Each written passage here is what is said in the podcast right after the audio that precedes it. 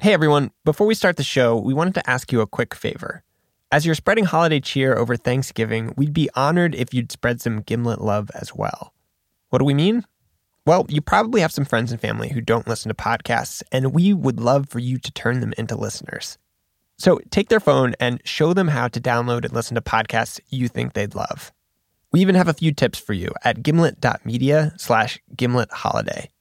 And to show our appreciation, we'll give a free month of Gimlet membership to you and the loved ones you convert.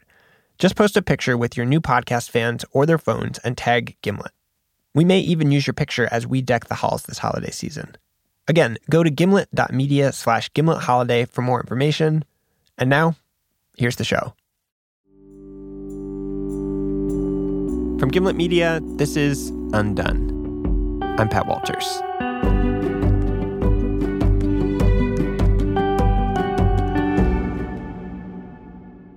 Our story this week happens in a small town in Louisiana called Bogalusa. It's about an hour and a half north of New Orleans. And the story's about a woman named Barbara Hicks Collins. She's a 69 year old retired nurse who grew up in town and lives with her mother. And a few years ago, the night before Martin Luther King Day, this thing happened to Barbara that was both totally shocking and, for her, disturbingly familiar. Barbara says she'd stayed up late that night and she'd fallen asleep on the couch. Here's Barbara. I had a knock on the door at three o'clock in the morning, very loud. And uh, I went to the door and I didn't even think. I knew my daddy would have said something about that, but I didn't think. I just went and opened the door. And my car was up in flame. Barbara's mom, who was in her 80s at the time, came running out of the house and grabbed the garden hose to go after the fire. The fire department came, put out the fire, Barbara says an investigator told her that the fire was probably sparked by a malfunction in the car's electrical system. But then a friend of hers who had come over to help out noticed something else. He looked at the top of this house and there was a burnt area there. The fire was an arson. Investigators figured out that what had happened is that someone had thrown a box of gas soaked paper towels on the roof, then lit the car on fire, and also poured gas in front of the house. So whoever burned the car, tried to burn the house down again. This was the second time. A few years earlier, the house had burned down when Barbara wasn't home. She suspected arson, but the police never investigated. She and her mother rebuilt the house in the same spot. And this time, it didn't ignite because we have the fire resistant roof. They were prepared. And the reason Barbara thinks this keeps happening to her is surprising. She says it's probably because she's trying to start a museum in Bogalusa. A museum that would highlight a moment in the 1960s that some people in town don't want to admit ever happened. I get the message. It's like, why are y'all bringing all this stuff up again? Why are you bringing it up again? And it's like, the story Barbara's trying to tell with this museum is a civil rights movement story but it's one that complicates the version most of us know the one about leaders like Martin Luther King Jr. leading nonviolent protests. Barbara's story is about a group of black men who responded differently, a group of men who fought back against the white people trying to deny them their rights, and fought back on a scale that nobody had ever seen before in the South, and really wouldn't see after them. They were called the Deacons for Defense and Justice. And this all goes back to one night in the winter of 1965. Barbara was a teenager. The Civil Rights Act had passed the year before, but if you were living in Bogalusa, you wouldn't have known it. Our producer, Eric Eddings, tells the story. My mom actually grew up in Bogalusa, and she remembers, as any black person would, that the town was completely segregated, separate everything. And it was a big Klan town. People said that if you were white and you weren't in the KKK yourself, your neighbor or your friend or your family member was. They basically controlled the town, and they stopped any civil rights activity from happening in Bogalusa. If you even talked about civil rights, the Klan came after you. They burn a cross in your yard, shoot at your house, or send you death threats. But that winter, things were about to change. Barbara's dad, Robert Bob Hicks, was involved with this group in town called the Bogalusa Civic and Voters League. The Voters League was the major force behind the civil rights movement in Bogalusa. And there were lots of important people in the Voters League, but for this story, we're following the Hicks family. So Bob Hicks pushed to bring in a couple white volunteers from the civil rights group CORE to help desegregate the town. And on the night of February 1st, they needed a place to stay. They could not go to a hotel or a motel because they wouldn't last the night. So my father said, You can come to my house. He knew this was dangerous. Steve Miller was one of the volunteers. So, somewhere after the sun goes down, we go over to the Hicks's house. So, Barbara, her family, and these two volunteers are sitting around the dinner table. Just talking about the day, and they were eating and just going over details. And we heard a knock on the door, very loud. You know, it stopped you. My father went to the door, and it was the uh, chief of police and some deputies. And uh, I said, Robert, we need to talk to you. And he said, Come in. And he came in and he said, Put those people out of your house. We are here to escort them out of town. Everyone in the room knew this was a threat because lots of cops were rumored to be in the KKK. And my father told them that these are guests in my house. They can stay as long as they want. And he said, There's a mob on Columbia Street, and I can't control them. If you don't put them out of the house, by morning, nobody in this house will be alive and this house will be burned down. One of the volunteers said, Hey, you're the police. Protect us. I know we'll forget the answer that the police give him. That's Reese Perkins, a friend of Bob's who was there that night. They told him we had 19,000 whites to protect, and we didn't have time. That's just the words he said. We ain't got time to protect you niggas. And so my daddy hesitated, and he said, no, I will not put him out. so the sheriff and his deputies left, and my father and mother immediately went into a, a, a, a mode that I had never seen before. We had a list of black men on the wall, the telephone numbers. And he said, go immediately and start calling these people and tell them to come to the house, bring your gun, and bring ammunition. Before you leave, make sure you call another black man and tell him to come. And um, my mom said, I'm going to call somebody to come and get my children because I don't want my children to be killed. But as far as me, I'm going to stay with Bob. A family friend put Barbara and her siblings in a car, and as they drove away, she looked out the back window. Black men had already started coming. They were coming through the alleys, across the street from different directions walking, some in cars with guns, just that quick. 25 men came that night. They brought their guns and held them as they crouched by the windows and laid on the roof. These men would become deacons for defense and justice. But that night, they were still just friends and neighbors. Friends and neighbors who stayed up all night, staring into the dark, waiting for a mob to come.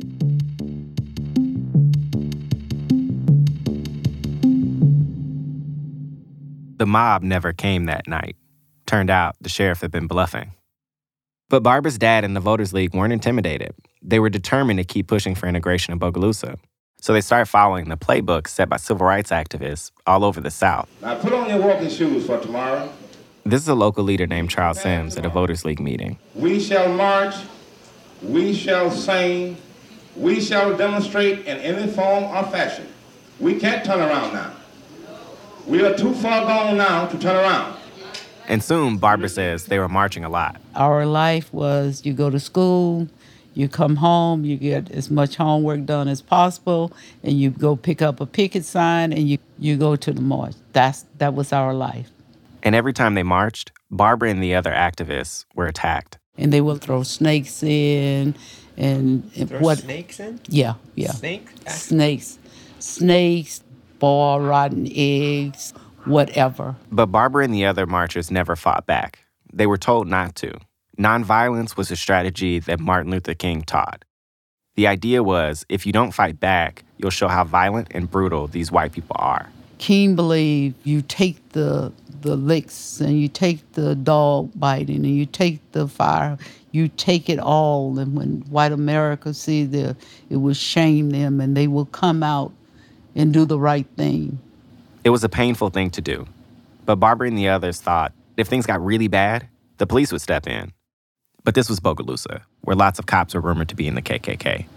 So that didn't happen. They never did anything. The police never, never protected us. As the police just stood by, the KKK freaked out. They called in thousands of Klan supporters from all over the state. And that spring, Bogalusa became one of the biggest hubs of KKK activity in the South. It came to be known as Klantown, USA, and attacks on black people spiked. It got to a point where you see blood running down the streets where they have attacked us and somebody's going to get killed. Barbara remembers her dad saying, Something's got to change.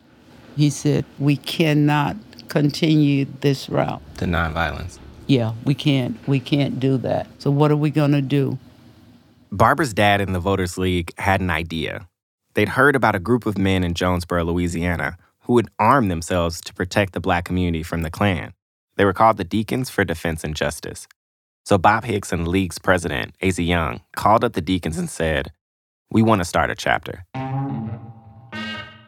And that's when they organized the Deacons Defending Justice here in Bogalusa to give protection. That's Reese Perkins, one of the original deacons. We had to uh, protect ourselves. Another original deacon, Fletcher Anderson. And the thing about the deacons, they were organized. Just like the police. But for the part of town the police were not protecting. Charles Sim was the president. Bob Hicks was the vice president. And I was made sergeant of arms. I was the lieutenant. They worked in teams, they had scheduled patrols, they even coordinated with walkie talkies. And we would ride through the black neighborhood. People said the deacons could be anywhere in 15 minutes. If we see somebody that seemed unfriendly in that neighborhood, we would make sure that they didn't stay there long. And they did this because the Klan was known for something called night rides, where they drive through black neighborhoods and burn crosses, beat people up, and shoot at their houses. We stopped one car one night. They had four of them, and all of them had four rifles. And when the night riders made it past the deacons' patrols and did start shooting, the deacons shot back. Me and Bob was side by side shooting. Most of the members of the deacons were military people. They had been in World War II. This is Ricky Hill, a professor who studied the deacons. He also grew up in Bogalusa. They knew how to use guns. They knew organizational tactics. Some of them were servicemen, and some of them just, they just did what they had to do.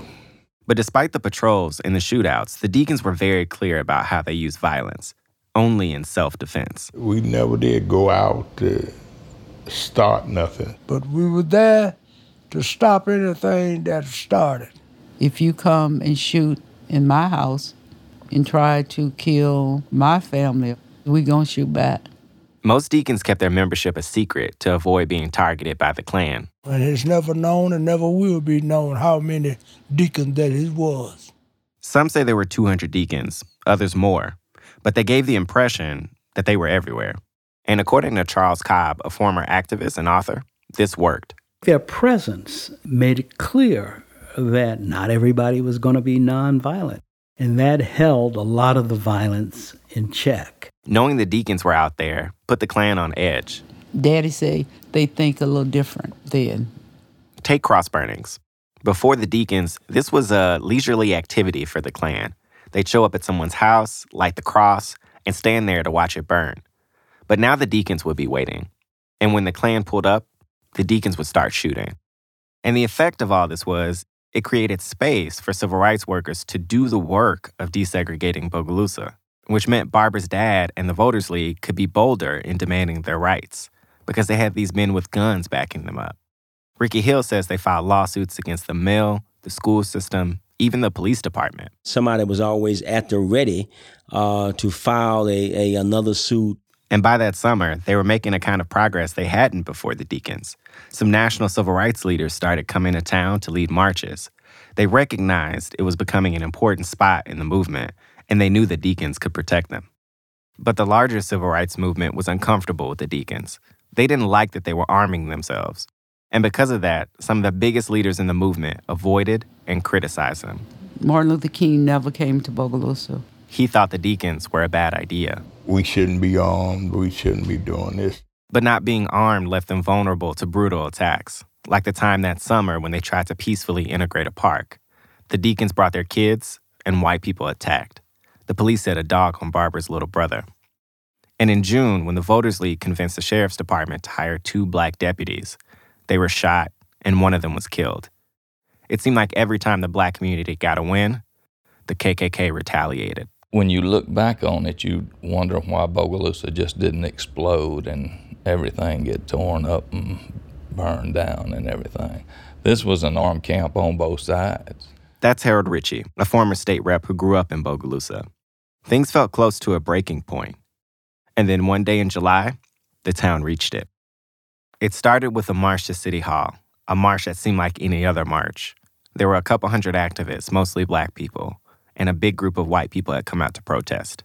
They were shouting and threatening the marchers, and then one of the white people threw a rock into the march, and it hit a black teenager named Hattie Mae Hill. It was a solid object because the first thing I thought that a policeman had hit me with a billy. She fell down, and a mob of white people surrounded her. The whites surrounding the area, which it was many, it was a lot. They started hitting her, tearing at her clothes. Finally, a couple deacons ran over, grabbed her, and pushed her into a car.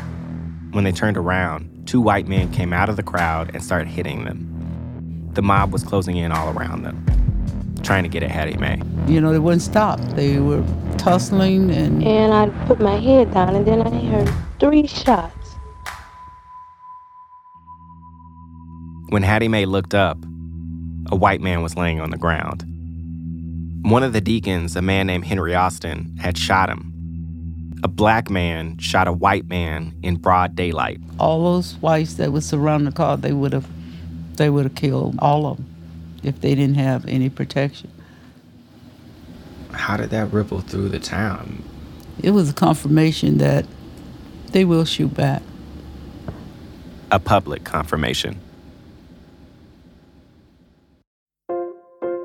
Coming up after the break, the federal government steps in and surprises Bogalusa and the KKK. And Eric goes to Bogalusa, to the Walmart, to talk to people about race. This episode of Undone is brought to you by Blue Apron. With Blue Apron, you can learn how to cook with ingredients you may never have used before, like today's mystery ingredient. I have a mystery ingredient in the studio with me, and I'm bringing in some Gimlet colleagues to see if they can identify it. Step one the smell test. It smells kind of like herbal. Like a leaf. Hibiscus tea. Oh, Pine-Sol. Step two I let them hold the food in their hands, eyes still closed. Whoa, it's like a reed. Feels like a stalk. It's a little bendy. Uh, is it like a radish? Lots of guesses, but only one of the guessers actually asked to taste it. It's fibrous. it's not as flavorful as it is odoriferous. Could be lemon lemongrass or something like that. Oh, it is. Oh, my lord. you did it. Oh my lord. Let Blue Apron meals surprise you with new ingredients every week. On this week's Blue Apron menu, you'll find lemongrass, roasted pork with Romanesco cauliflower and coconut rice. Get your first three meals free with free shipping by going to blueapron.com slash undone. That's blueapron.com slash undone. This episode of Undone is brought to you by AutoTrader. AutoTrader is a car search engine that can help you find the perfect car for you. On AutoTrader, you're not just getting info on different makes and models of cars, you're shopping actual car listings, real cars for sale from dealerships and private sellers. And you don't even have to know a specific make or model. You can start your car search based on the features most important to you. Hey, Julia, Undone producer, car owner. Hi, Pat. What would you say are some of the special features of your car? A sunroof that sometimes opens on its own. Okay. Um, I currently only have one side view mirror. one day I was driving, I was looking in the mirror, and then it just dropped off. You didn't knock it off? It just no, it fell just off? it was a really hot day, and I think it had been like jacked up enough. it just melted off. So it that's- doesn't make any sense. Cars don't melt apart. if your car is anything like Julia's, and maybe you'd prefer a car with features like maybe two side view mirrors, and a sunroof that only opens when you want it to. AutoTrader can help. You can shop and even save car listings you like so that you'll get alerts anytime the price drops on them and you won't miss out on a great deal. To start searching for your next car, go to autotrader.com slash undone. That's autotrader.com slash undone.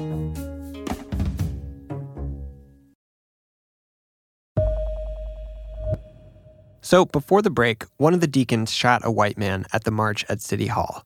A black man had shot a white man in broad daylight. The deacon was arrested, taken to jail, and immediately transferred out of Bogalusa. The police were afraid a mob might try to kill him if he stayed in town.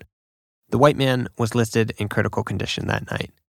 And this shooting had a really big impact, and not just in Bogalusa. For the black community, it was a relief. They'd been living in terror for decades, with no protection, and the deacons were standing up for them in a way no one had before. Jet magazine published a feature about Deacons President Charles Sims titled The Negro Feared Most by Whites in Louisiana. And that headline wasn't just hype. This shooting terrified lots of white people. The New York Times ran a story with the headline, The Deacons Too Ride by Night, that described them as vigilantes who were eager to shoot white men, and included a quote from Deacons President Charles Sims, who said, If blood is going to be shed, we're going to let it run down Columbia Road. All kinds. We are not going to send Negro blood down Columbia all by itself. Some white people started talking about the deacons like they were a black version of the KKK. An idea civil rights leaders like James Farmer thought was absurd. How many people have the deacons lynched? None. How many people have they strung up from trees? None. How many homes have they bombed and how many churches have they burned? None whatsoever. But a lot of white people did view the deacons as a sort of black KKK, and they started to panic. The mayor called the governor, the governor called the vice president, and asked him to send in the National Guard. Like, we need everybody. We've got black men running around with guns. And then in mid July, the federal government stepped in. And surprisingly, they stepped in to defend the black community. They issued a series of injunctions, basically court orders. The first said to the Bogalusa Police Department, do your job, protect black people. You either protect or you're going to be fined and you are going to jail. Another ordered the Klan to stop attacking black people. No more night rides, no more beatings, no more terrorizing the community. And more importantly, it identified Klan members by name. It was so much at stake for the Klans because they were required to produce a list of every Klan member. Over 200 names eventually came out, and because secrecy was so important to the Klan, this was a crushing blow. And none of this would have happened without the deacons. This was one of the first times the DOJ had enforced the Civil Rights Act, a law nobody was really following. And this sent a signal that the federal government was serious about desegregation. Charlie Cobb, the activist and author, says pretty soon you see a steadily diminishing number of armed assaults on black people in Bogalusa and across the whole South. So it began to change. And finally, Martin Luther King called on the deacons for help, even though he publicly distanced himself from their tactics. It happened in June of 1966. James Meredith was an activist and the first African American admitted to the University of Mississippi. He was marching alone from Memphis, Tennessee to Jackson, Mississippi. And on the second day of his march, he got shot. He was sent to the hospital, but Martin Luther King wanted to continue the march and asked some of the biggest leaders in the civil rights movement to join him. But they said, no way are we going to walk up and down the highways of Mississippi with no protection. We're not moving unless the deacons are here. King pushed back. Remember, he wasn't exactly a fan of the deacons, but eventually he agreed. King was not going to march those highways by himself. And so the deacons protected King.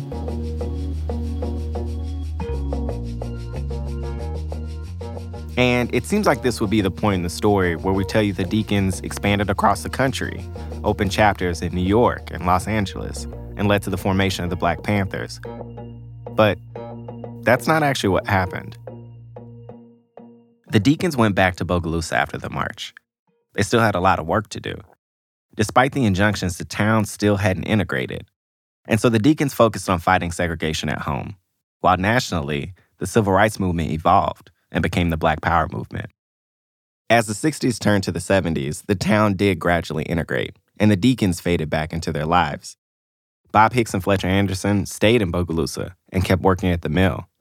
Reese Perkins couldn't find work and left. Henry Austin, the deacon who shot the white man at the protest, was never charged, but a few months after the shooting, he was beaten by the police and eventually forced to leave town. And Barbara, she left Bogalusa too. This had all taken a toll on her. It's hard to function when you have the fear that your house is going to be bombed. After high school, she moved to New Orleans to go to college. She started a family, built a whole new life there. I pushed the whole movement experience out of my life. I just pushed it as far back as I could because I had to move on. But then something happened that forced her right back into it. After Hurricane Katrina, I lost everything. I was forced to come home. Back in Bogalusa, she started spending a lot of time with her dad. They talked about her childhood, and she started to realize, as vivid as those years had been in her mind, there were things she didn't know. All the things that I was young and didn't realize. All the stuff about the deacons. I got all the whys and what if and what did you do and what did they do. That's what I did. Then her dad got sick. And in 2010, he died. You know, I got the answers before he died. When they say passing the torch, you know, to the next generation. Yeah, I mean, he, he put it in my hand. And it's, it's like, okay, so I got it. So let me do what I have to do. This is when Barbara started working on the museum we talked about at the beginning of the story. The museum she believes led someone to try to burn down her house. When I called the police to ask about the arson, the person who took my call didn't want to talk about it. She asked me why I was bringing this up again. That's the kind of response I got from a lot of white people in town. I called dozens of them, and only one agreed to do an interview Harold Ritchie, the state rep from before. But I wanted to hear what white people in town thought about the deacons. So when I got to town, I went to Walmart because it's the kind of town where everybody goes to Walmart. Excuse me, sir. Can I can I walk with you for a second? I started out asking people about the deacons and what was going on in Bogalusa in the 60s. But everybody wanted to talk about how much things have changed since then. I don't have that. I have a lot of black friends. I've never think of them as black, you know, just friends. Over and over, I heard the same phrases. Things are better now. We don't see race. I, I love uh, people, you know, black, white, red, you know, for Indians, and I don't know, but. Let me tell you, I served in the military. In the field of battle, everybody bleeds red blood, and all the body parts are the same. So where's the distinction there? Where's the racial uh, division there? There is none. You're dead. You're just like the Everybody was trying really hard to say me being black didn't matter. And matter. it don't matter if you're black, it don't matter if you're white, it don't matter if you're brown. You're a person. This is Chad. Tell you what, if I cut you, you bleed red, right? You cut me, what what I do? Bleed red as well. Technically it's blue, but that's because of the oxygen. if I skin you, you're red muscle. Mm-hmm. You skin me, I'm red muscle. It's just the Hearing this completely caught me off guard. Chad would rather talk about skinning me than even acknowledge that I'm black, acknowledge my experience, that I live in a world that's different than his.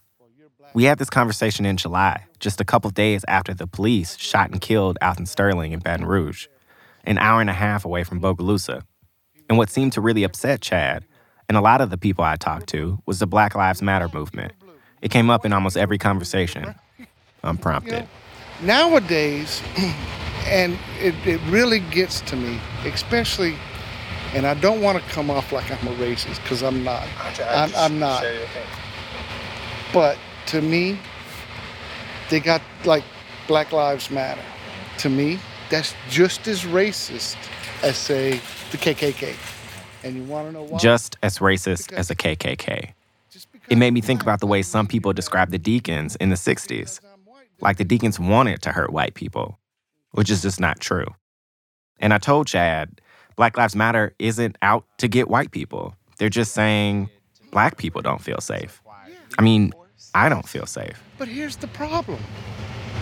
If they would shut the hell up, excuse my language, they would shut the hell up and do what the officer says, I guarantee you 99.9% of the time, they're going to be alive. They're going to be in jail, but they're going to be alive. Okay?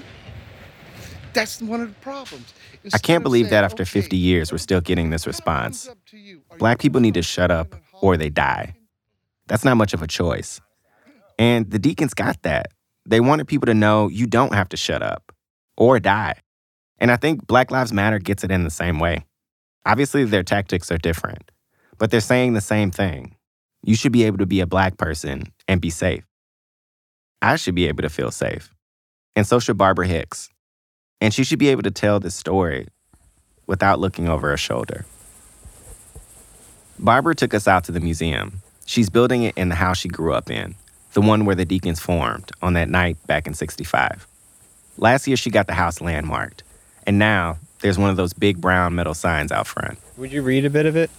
Okay, the Hicks home was the birth and the meeting place for deacons, foot soldiers, lawyers, civil and human rights advocates, and a safe haven for all. But the house itself is kind of falling apart. All the the foundation, the seals and the joints, the whole thing, they were just rotten. I mean, you know, this house. People have vandalized it, broken the windows, stolen the copper pipes. Sometimes I stand out here and, you know, I talk to the young people standing on the corner. Do you know who lived in this house? Do you know what he did? Do you know why you're going to Bogalusa High School that once was a all white? Do you know what people did? People died for you to have your rights. And this house represents this.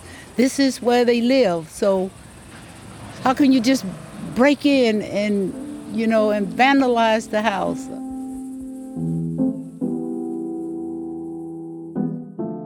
Despite all that, and whoever's trying to set our house on fire, Barbara's determined to finish the museum, no matter what. What I wanted my mom to do was to put some kind of barricade around the house so that whenever anybody come on the property, the lights and stuff would go on or so. But uh, I'm okay. I have a praying mother, and she said it's gonna be okay. You know, I don't know why you're so afraid. It's gonna be okay. Do you keep a gun in the house? Didn't I always have a gun in the house? Yeah, I didn't know. you know, I am my father's daughter. um, and I want to protect my 87 year old mama.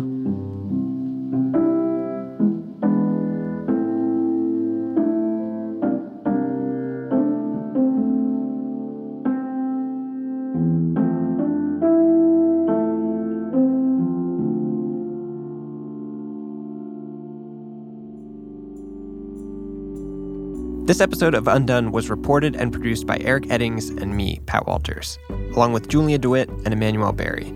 Our senior producer is Larissa Anderson, and we are edited by Alan Burdick and Caitlin Kenney. Isabella Kulkarni is our intern. The show is mixed and scored by Bobby Lord. Additional music by Nate Sandberg of Plaid Sound. Our fact checker is Michelle Harris. Undone was conceived in collaboration with our friends at Retro Report, the documentary film series that connects iconic news events of the past to today. You can find them at retroreport.org. If you want to get in touch, follow us on Twitter at Undone Show or email us at undone at gimletmedia.com. You can subscribe to Undone on iTunes or wherever you get your podcasts. And if you like what you heard, please write a review. It really helps a lot. We'll have a new episode in two weeks. See you then.